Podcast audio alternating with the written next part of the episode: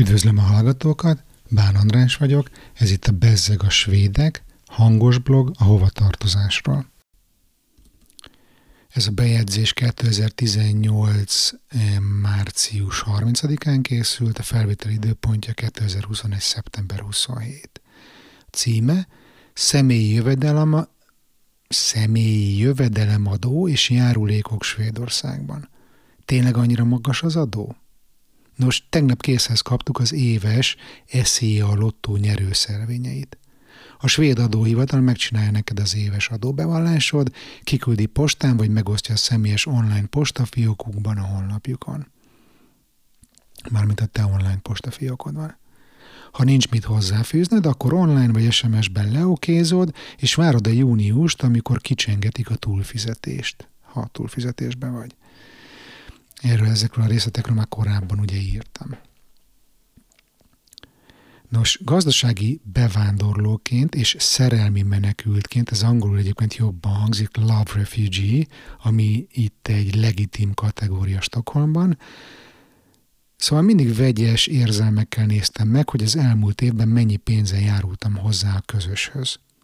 Svédország számára mindenképpen pozitív a mérleg eredménye, mert idejöttem 37 évesen, egyetemi diplomával és nemzetközi munkatapasztalattal, majd két héttel később munkába álltam.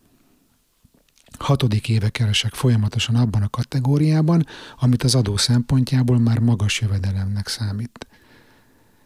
Ez megnyugtató, mert nem érzem magam potyautasnak, és nem kell szégyenkeznem semmiért. Mondjuk nincs is telepalakátolva az ország, hogy svéd égboltra svéd ufót, meg hogy mindenki takarodjon haza a csóró idegen anyjába, ugye ezzel most a 2018-as eh, gyűlölet kampányára utalok a magyar kormánynak, és majd kontrasztnak itt a hang, hangjegyzet végén berakok egy, eh, egy egyperces stokholmi propaganda videónak a szövegét. Szóval jó érzés, hogy, hogy hozzáteszek a közöshöz, és nem elveszek belőle. Másrészt viszont mindig kikerekedik a szemem, hogy mennyi lét fizettem be az államkasszába. Jézusom! És ebből mennyit költöttek rám? Se egy jó munkanélküli segély, vagy egy ingyen egyetem. Nulla lakbértámogatás, semmi az égvilágon. Oké, okay, mondjuk a gyerek hoviával meg vagyunk elégedve, de ott azért egy havi ezrest be kell fizetni, amit a családi pótlék éppen kompenzál. De ugye ekkor még e, csak vágytam arra, hogy majd kapjak e, valami fajta munkanélküli biztosítást, amit később kaptam is, bár az nem feltétlenül az államkasszából van, mert az egy olyan biztosítás, amit fizet az ember.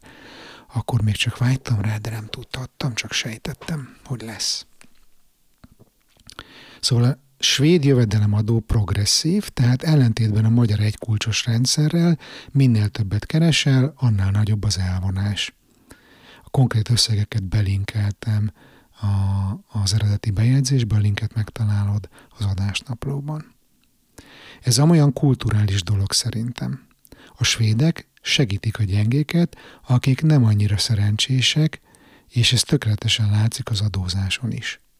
Nekem nincs ezzel gondom, de amikor meglátom egyben az éves befizetett személyi jövedelemadómat, akkor mindig arra vágyom, hogy bárcsak a magyar rendszerben adóznék, mert úgy sokkal több maradna a zsebemben. A vicc kedvéért felcsaptam a neten egy nettó bérkalkulátort, és nagyon meglepődtem. Bevittem a svéd fizumat, és megtudtam, hogy az SZIA és az összes járulék levonása után szinte fillérre őrére, ha ugyanannyi maradna a zsebemben a magyar adózás hatája alatt. Tessék, mondom ezt még egyszer. Az effektív elvonás, a járulékok minden, amit tőlem elvonnak, az én 2017-es jövedelmemre számolva Svédországban 34,4 százalék, Magyarországon pedig 33,5 százalék. Itt tartsunk egy rövid szünetet, vegyünk néhány mély lélegzetet, órunkon be, szánkon ki, ismételjük meg még egyszer-kétszer.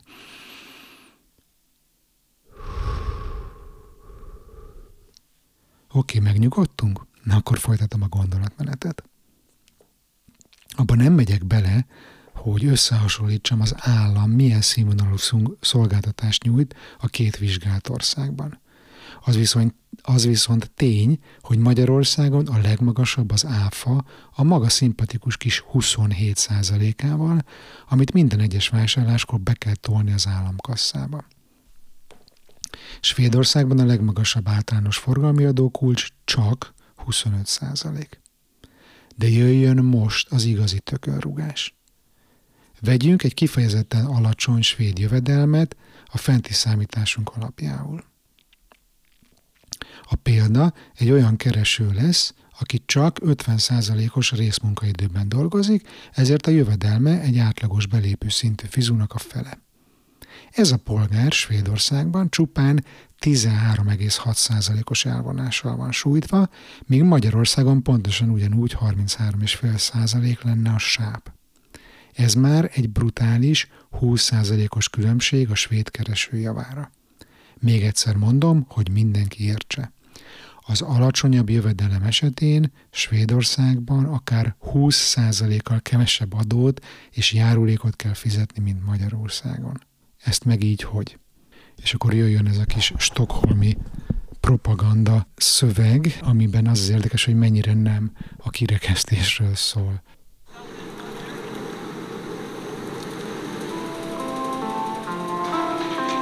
I don't know who you are, where you came from, who you voted for, what your family name implies, if you're a rebel or a conservative.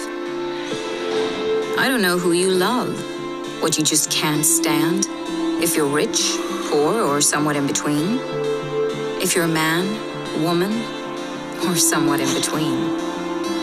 I don't even know how you feel about me. If you love me, hate me, or haven't made up your mind. You are welcome anyhow, just as you are.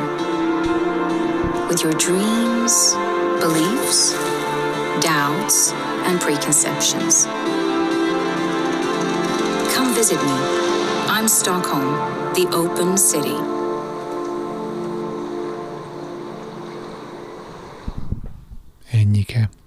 Mic drop. Köszönöm a figyelmet, és tudjátok, Facebook csoport, feliratkozás, megosztás, iTunes értékelés, meg a szokásos dolgok. Sziasztok!